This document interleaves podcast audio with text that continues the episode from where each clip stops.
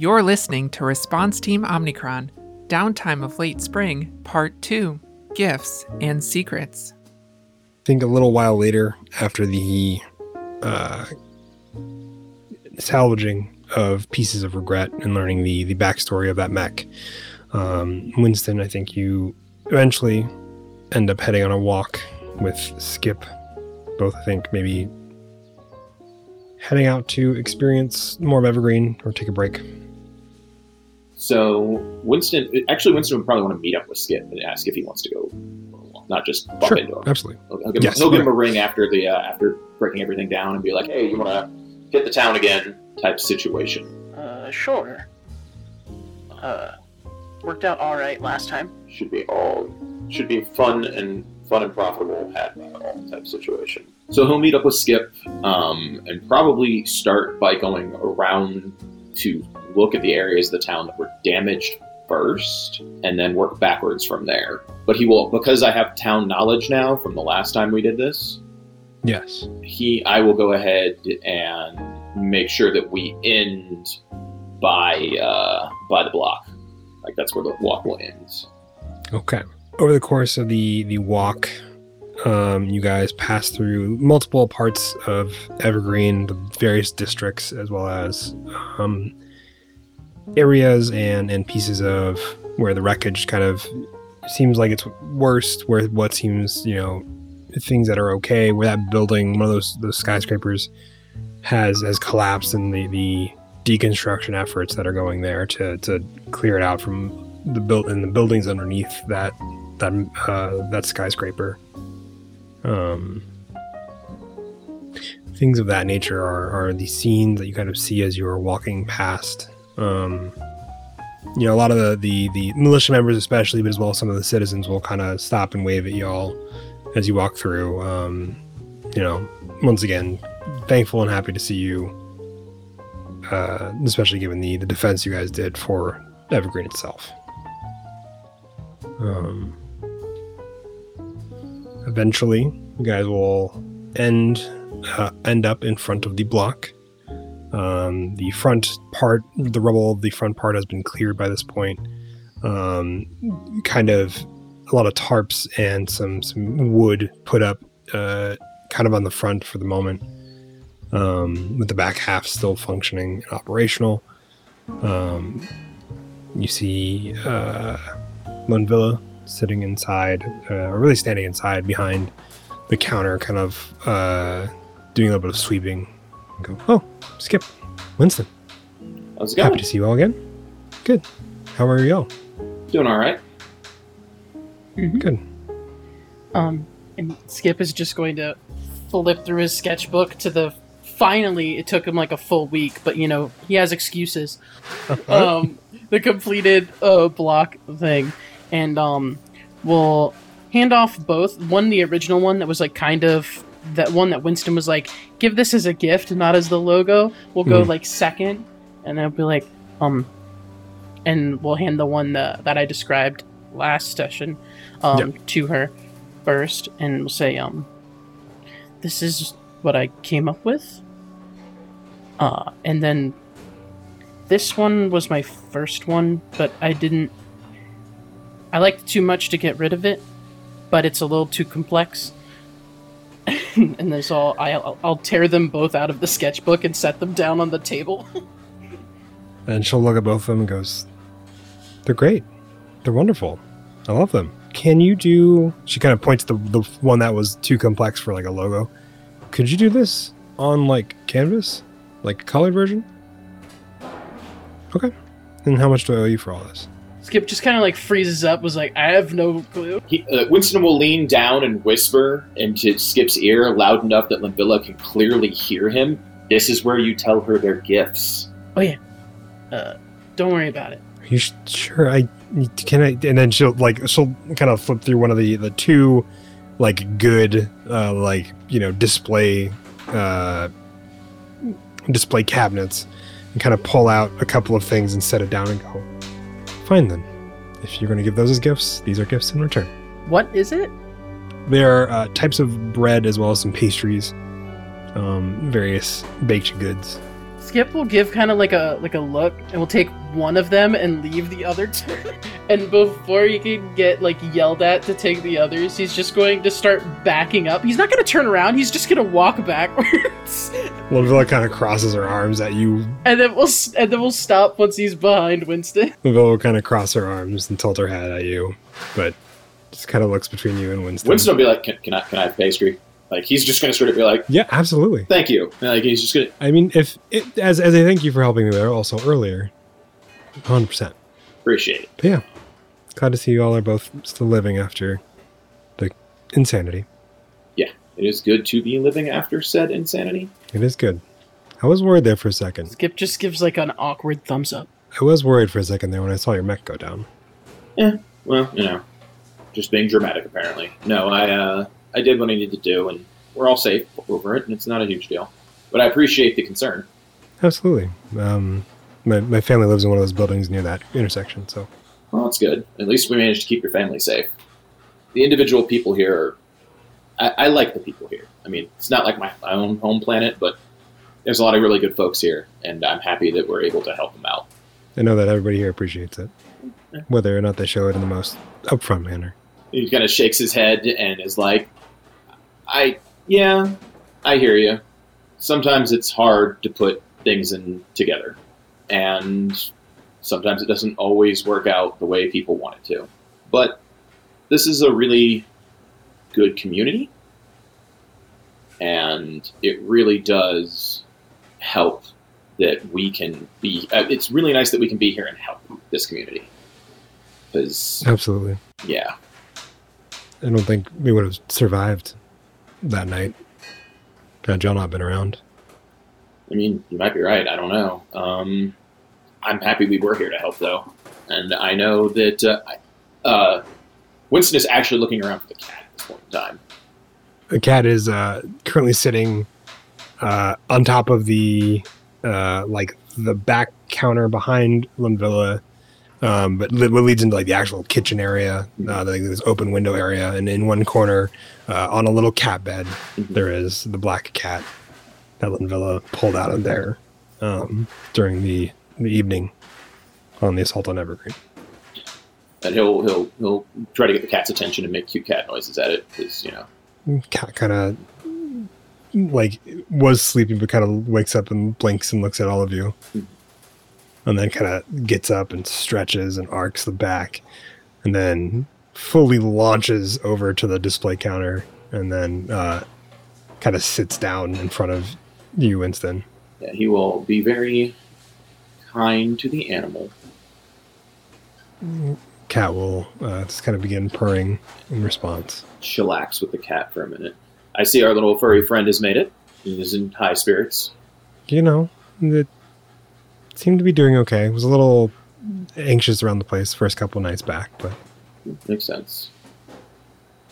Skip hasn't been talking a whole lot, but once the whole conversation of, like, we might not have survived happened, he was already, like, tense because it's a social situation, but he got noticeably more tense when that was mentioned.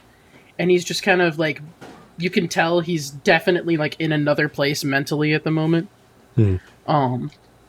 He's just kind of, like, looking at the floor in between him and Winston, like, with, like, a bit of a, like, serious, I guess not serious, but, like, a very focused expression. After a moment, Lundvilla will kind of notice that and just go, Hercynia at the crash test? He'll, like, look up a little bit confused. It's an old saying that my family says. Just usually means of, like, seeing somebody zone out. To get their attention. You doing all right? Yeah. I think so. All right. If you ever need to talk... Sorry. No need to be sorry. You have nothing to apologize for. You've done nothing wrong. She kind of smiles, and if you ever need to talk, you know where to find me.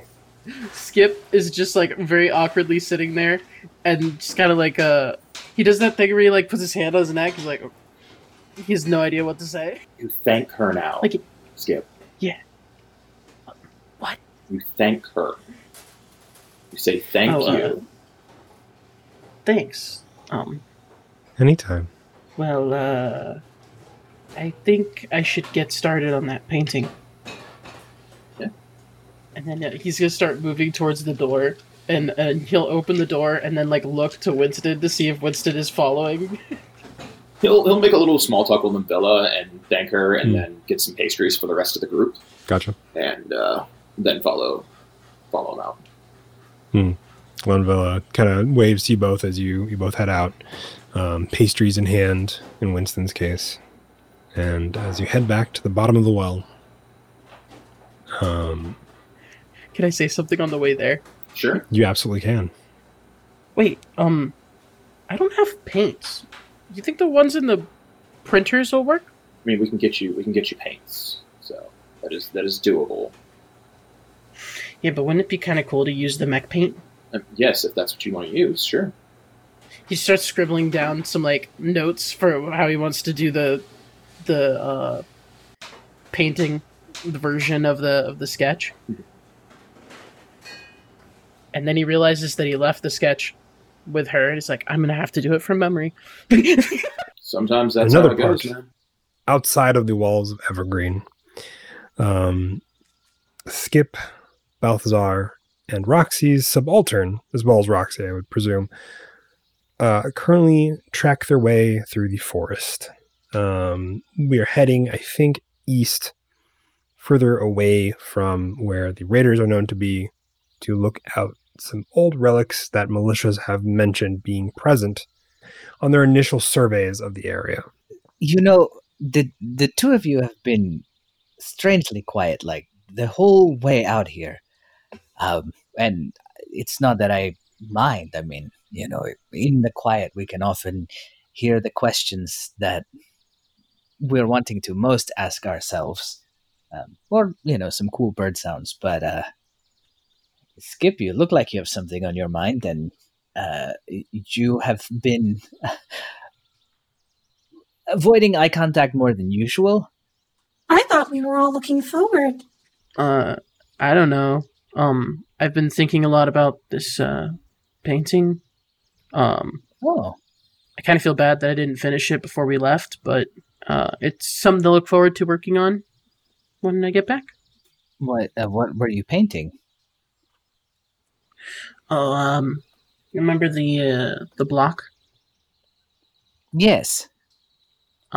Well, I made logos for the block. One was like an actual, like, proper logo. The other was like a nice decorative piece. And Ludmilla asked that I get it put on canvas and properly painted in color. Oh. So I'm doing that. Right, and do you feel bad that you haven't finished it because you had the same deal with Roxy? How did that go, by the way? I didn't have a chance to watch it. Skip did a very good job. You did very well as well. I was definitely worried there after the first proper engagement. Skip destroyed my mech. Yeah, that happened. A lot faster than I expected, too. I thought that combat was going to take a lot longer. I didn't. Oh, interesting. Why did you think it would take longer, Skip?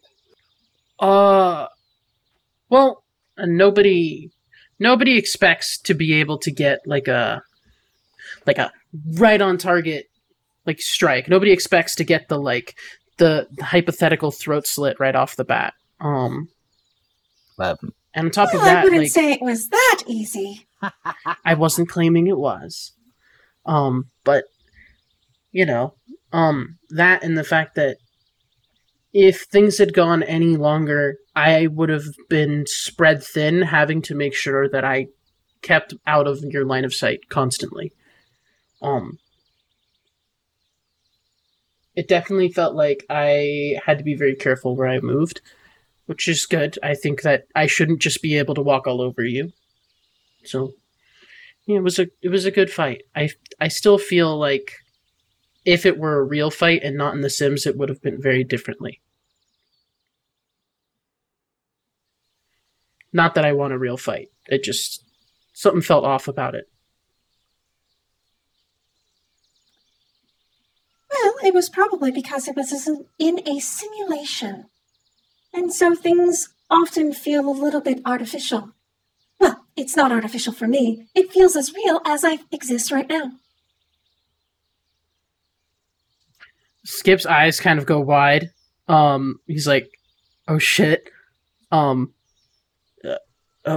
didn't think about that. I'm sorry. Did not think about what? Well, I mean, I don't know about you, but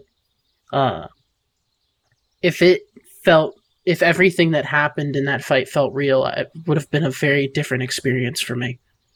And a not very fun one. I would not worry about it. It is something that I experience on a regular basis. Fen, I know I am the least qualified person to do this, but can I, try to get a read on Roxy for whether what she says is true? Or what they say is true? I'm sorry. Yeah, you can certainly try. A 2. I think with a 2, you definitely believe that there's nothing more to it than that. And it's just, that's how it is. I think that's fair. I mean, I think it's fair to say that robots, or at least artificial constructs, experience the digital space a little bit differently than you do. Hmm. And that reads differently when it's translated into normal conversation, it probably sounds weird. I think that would be the best way to do it. Now, if that disturbs Skip, that's totally fair. You look a little bug-eyed, Skip.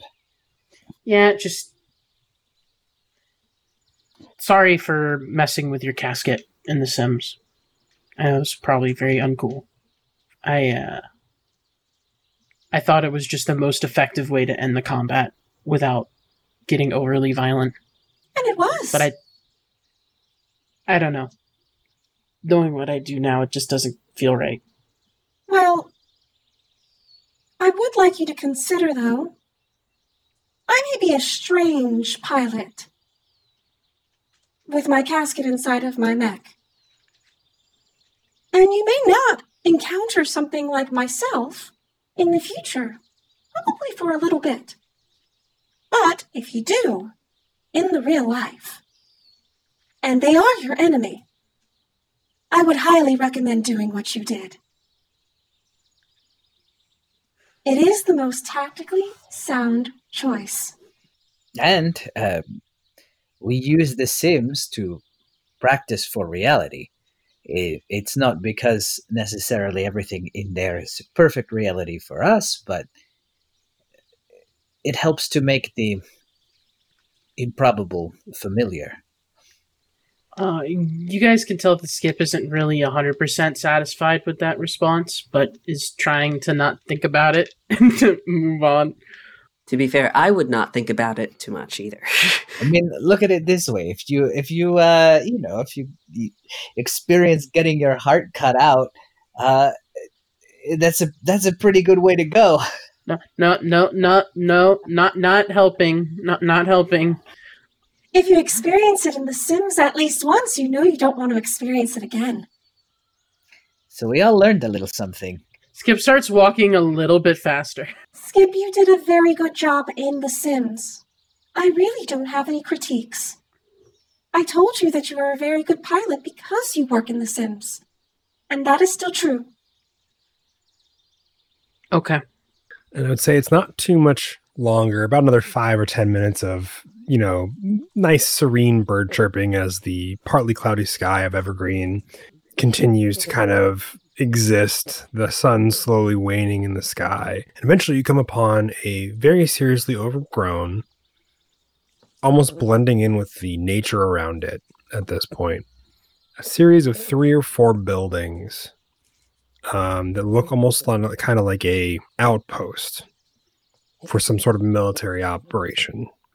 Your guess is it probably dates back to Second Committee, the Arsenian crisis, the things that happened here before Evergreen showed up, before Landmark Colonial ever arrived here, and the bits and pieces of knowledge that you've gained through your various interactions with this history. indicate that this is probably one of their outposts where they had armor staged for various conflicts in the area. Based on the various pieces that still remain from a very hasty exodus that you've kind of gleaned from some of the logs and records that, you know, and the Beggar One's message that is still going on with the subalterns collecting, which haven't had new numbers for pretty much the entirety of this downtime, but they also have not dwindled any. How overgrown is this kind of space? Pretty overgrown. You have, you know, nice saplings beginning to kind of pop up and take root in between pieces of broken concrete. Vines cover most of that outer wall perimeter that this has. What was once a nice, fully functioning gate now kind of rests at like an angle where it's been kind of, I think, almost propped back up by something. Off of its hinges, off of any kind of the mechanics that would move it to open or close. Pretty overgrown, though. It doesn't look like it's been used in at least the amount of time, like at least hundreds of years. Okay. Which is about the time that second committee has since left this place. Okay. Well, I imagine we're going to have to do a lot of work to get this place to turn on in some shape or form. Yep. It looks like it. Well, let's see what we can find. Does anybody have a weed whacker? I suppose this is the closest thing to it. I'm going to pull out the medium AC pilot weapon I have, which I'm going to say is a machete. Machete. Let's go. Make me a grit roll, plus any applicable skill triggers. As you begin, would this be considered survive? Sure. Make it a survival roll. Okay, well, that's not going to be very helpful because I've rolled a 4 + 3 for a 7. Gotcha. I have survived too. So. Yeah, if you would like to also join the deforestation efforts of trying to find some clues here. Yeah, fuck the forest. At least I got a 5. But both of you will come and find that a lot of the place is very overgrown and grown to the point where simple... tools are not sufficient to at least beat back the forest from trying to reclaim this place. You can certainly still navigate through the buildings and stuff like that, but a lot of the stuff that has been overgrown will likely not come free anytime soon. At least with your current equipment. We'll have to come back with our mechs if we want to clear this place out, but for now, let's get in touch with nature. Instead of doing that, Fen, can I just use a spot check to look around for something that catches my eye? Desperately tries to do literally anything else. What you have to do, Skip? I see you looking around. That's good. You need to open your mind and see where the natural flow of 21 the world takes. See how the roots move into the building over there. Look at where the branches coming through the window. As you ask this, and then Skip's like, "Oh hey!" As you ask these things, Skip, you're looking for literally anything else besides nature. No, I'm not like looking for anything else besides nature. I'm just instead of focusing on the nature, looking for something that catches my eye. There is a half-assembled tank, I would say, in one of these like two. Like almost kind of like garage style, but they're open bay garages, mm-hmm. Concrete structures and metal that are still standing, but you know, they clearly are also slowly succumbing to the weather and the elements and the nature. Without a word, I just start walking over towards there and very notably take a large step around a bit of tree root that comes up in front of part of the thing. Like I'm stepping around it and going into the tank thing. And then I turned to Balthazar and said, "This looks interesting." And gesture with my hand like that. I don't think that he was contemplating nature the way that you intended him to. But he has found something, and that was the ultimate intention all along. You see, the universe and faith in the things within it move in mysterious ways, Roxy. Is it strange that a part of me thinks that you are making it up as you go along a little bit? You're getting much more observant. I'm sure that there's a way to describe that, but it's not very nice. What did you find, Skip? I think this counts as nature. And I point to, like, there's, like, this part on, like, the back of the tank where there's, like, vines that have grown into part of the exhaust of the tank or whatever. And I'm like, that's why would... Interesting. Let's see if we can turn on its computer. Maybe find some, see if there's either communications or some kind of reading on what else might be near here. You guys go to turn on the computer of this half put together tank. It doesn't turn on, but plugging in a very ancient looking laptop almost device that is sitting in it. You're guessing it was probably like some sort of mechanical thing, like somebody was working on it at the time and then they just left it in there. And on that, after applying, getting it on into a power source, which we can say there is like a little generator on the back of one of these buildings, like a reserve generator type thing. After getting it plugged in and taking some time and diving through the internal pieces of the computer, you do see listed in the roster of frames that you assume to be this outpost after looking at some very faded signage on one of the buildings that has outposts and then number something, something, something, which is just literally just stenciled into the side of one of the buildings. It lists underneath, after a litany of armor pieces of various, calibers and tanks and, vehicles to carry personnel and things of that nature. It lists 3 mech frames. That are GMS frames, according to this roster, that are listed as currently on the outpost and not outside of it. And do I find this, or does Balthazar? I would say you guys can find this information. Yeah, because you guys are all looking at the tank, therefore you guys all find the laptop. You guys all kind of are working together and looking. You see, like, Skip, who's, like, pointing at different things and, like, counting, and it says, so it has to be behind that door. Look at this. The Union had so much more of a presence here than our records indicated. How long did they come here? And what did they intend to do when they found this place? I suppose that we can look at records and try and backdate. And let's see what's behind this door. I think the more we understand about the past, the more we understand about the crisis Hercynia finds itself in at the moment. If our theories are true and Beggar One is some relic of this war, then learning about the past is just still learning about what's going on. So. But who did they war with? Ben, do we know the answer to that? Not specifically. You know that a lot of the militia reference there are rumors. You do know that way back when they were at war with a species. You're not quite sure. The records are obviously very vague, so you don't know if it's a species or just a nation that referred to themselves as Egregorians. Which some of the militia have since cited as part of the people that have been in these raiding parties.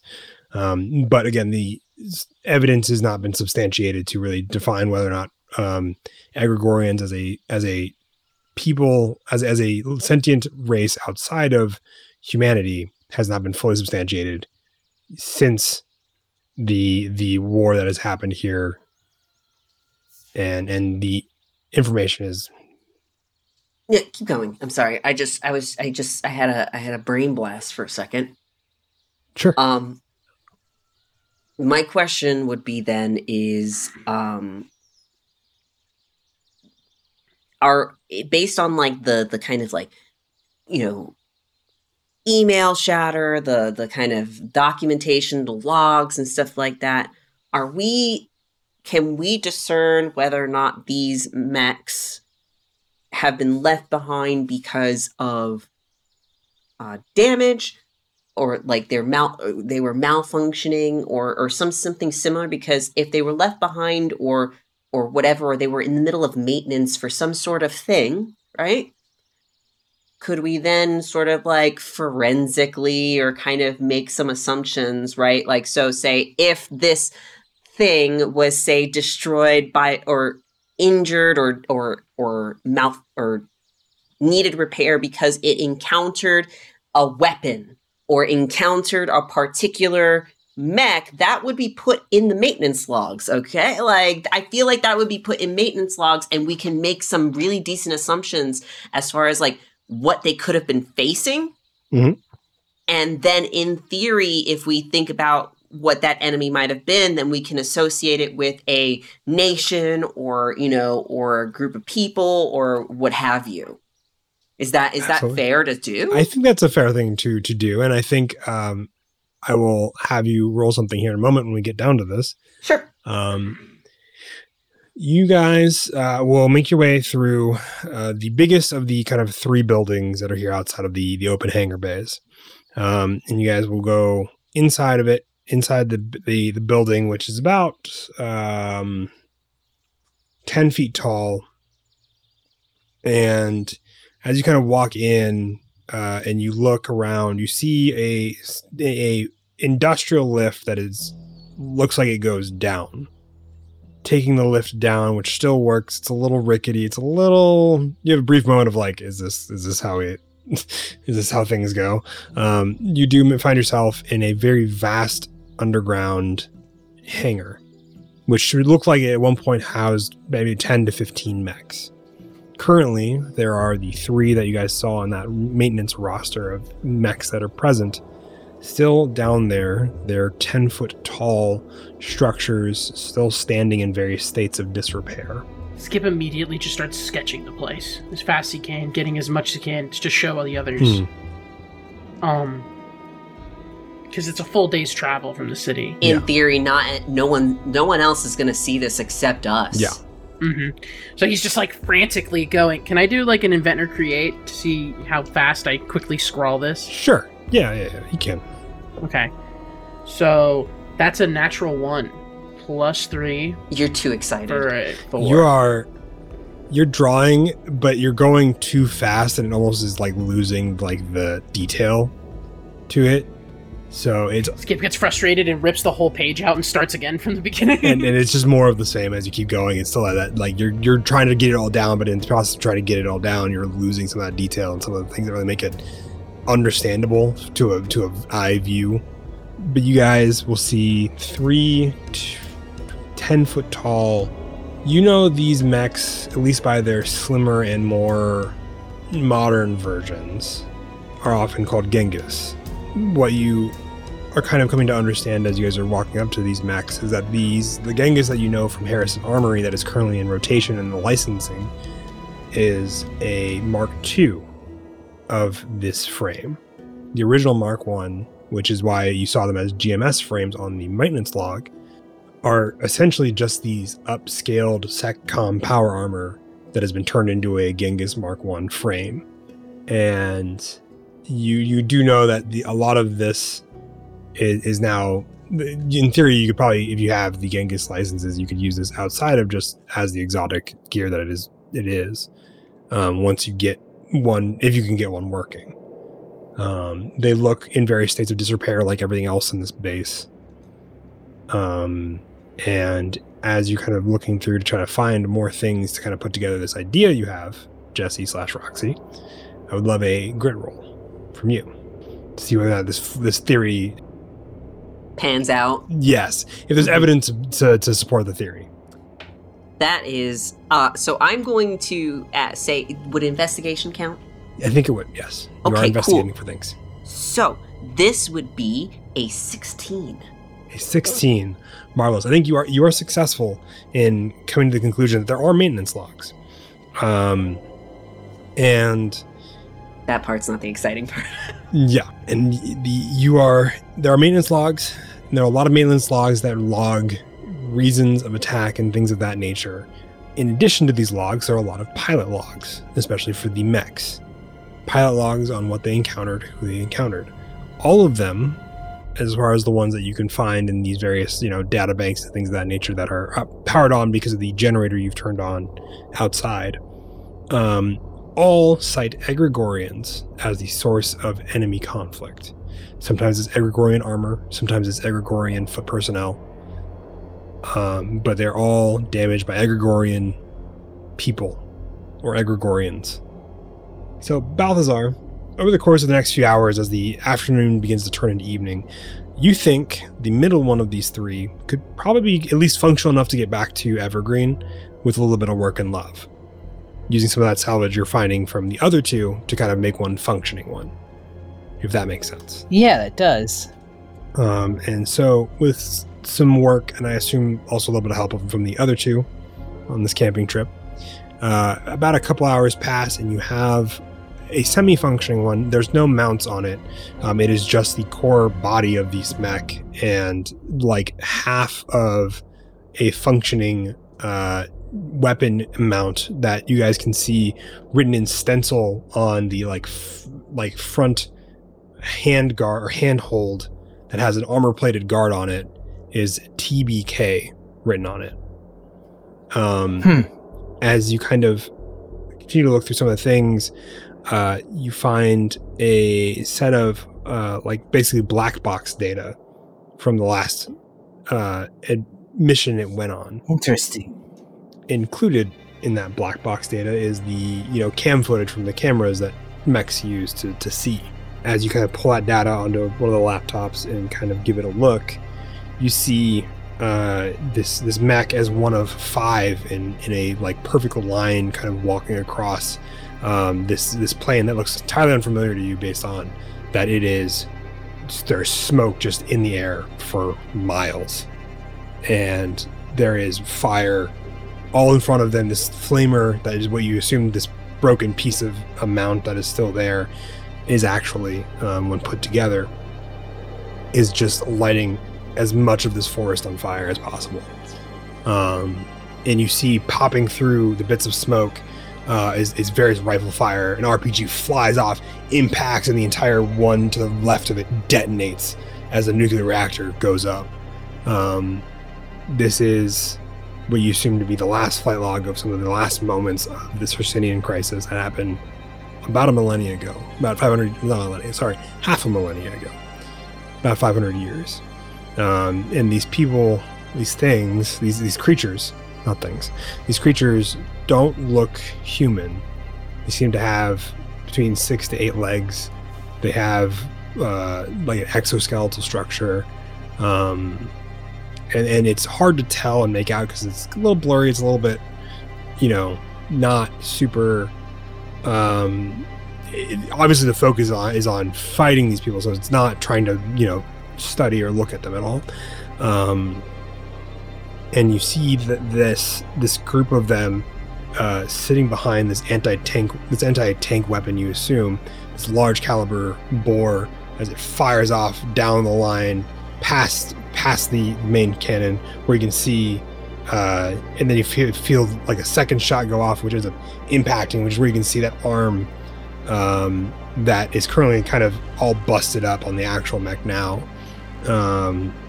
Definitely took that hit from. And as this mech and its pilot gets closer to this tree line where this firing is coming from, you get to see better these what you can only assume to be called Egregorians, as they are currently trying to fight back against these mechs. This changes everything.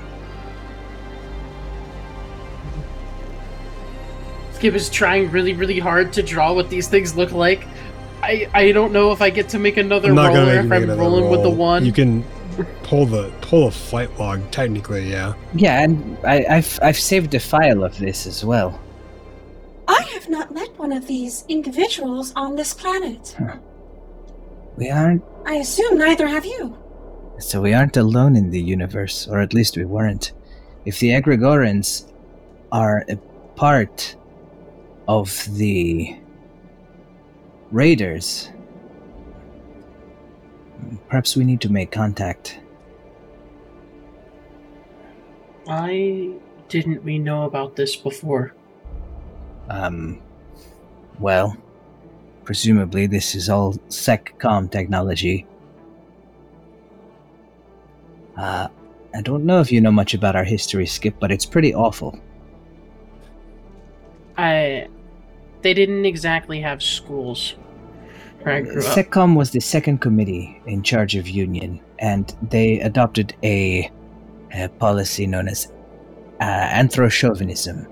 They believed that humans were the center of the universe, the dominant and indeed the only sentient species. We never encountered another until now, 500 years ago, apparently.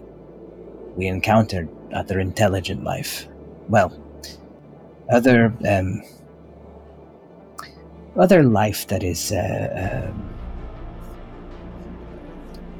it's so hard to say sentient, sapient, tool-using, because... You can clearly see them wielding weapons and being tactical. Like, they have to be intelligent. Right. I mean, crows also, like, they learn our names, they can use tools, so it's... The distinctions are even less, but more so, you know? This is the first time we encountered alien life. An alien civilization, is what I mean to say. Because I know that the Spari hunt great monstrosities, and you know, there's all kinds of weird space animals and space goats and things like that, but another alien civilization. And presumably, SecComm didn't want anybody to know what they were getting up to down here. I mean, you can see what these mechs were built for. I wonder... This was 500 years ago. Mm-hmm. If there are any survivors, and if there are, is this their home planet? It certainly seems to be. Is this their home? Perhaps that is so. Skip is going to take a few steps away from the group, and is going to walk towards this mech. Mm-hmm. And he's not good at hiding things. You can tell he's not really interested in the mech as much as he's trying to... disengage from the conversation so he can think more clearly. I am also concerned about the nomenclature associated with this particular mech. Yes, it does seem like it was built for, not just for combat, but for atrocity. Clearing a world of its previous inhabitants, which we cannot confirm on whether or not those previous inhabitants are still here. Not yet, at any rate, but I think that is our new mission. Because I think understanding that might be at the heart of resolving the conflict on Hercynia. And maybe I'm wrong, and maybe this is one of those strange quagmires where there is no easy solution. There's never an easy solution to anything, but at the very least, we should bring this into the light.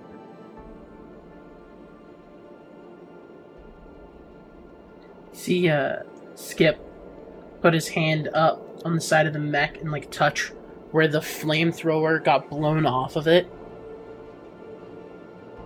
And he's just gonna say, loud enough that you guys can hear it, but not like loud enough that it seems like he's going out of his way to shout for y'all.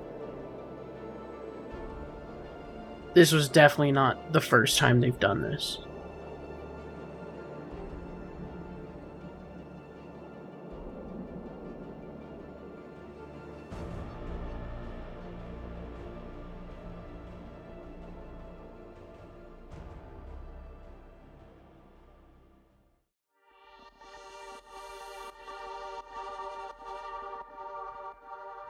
Thank you for listening to Response Team Omicron.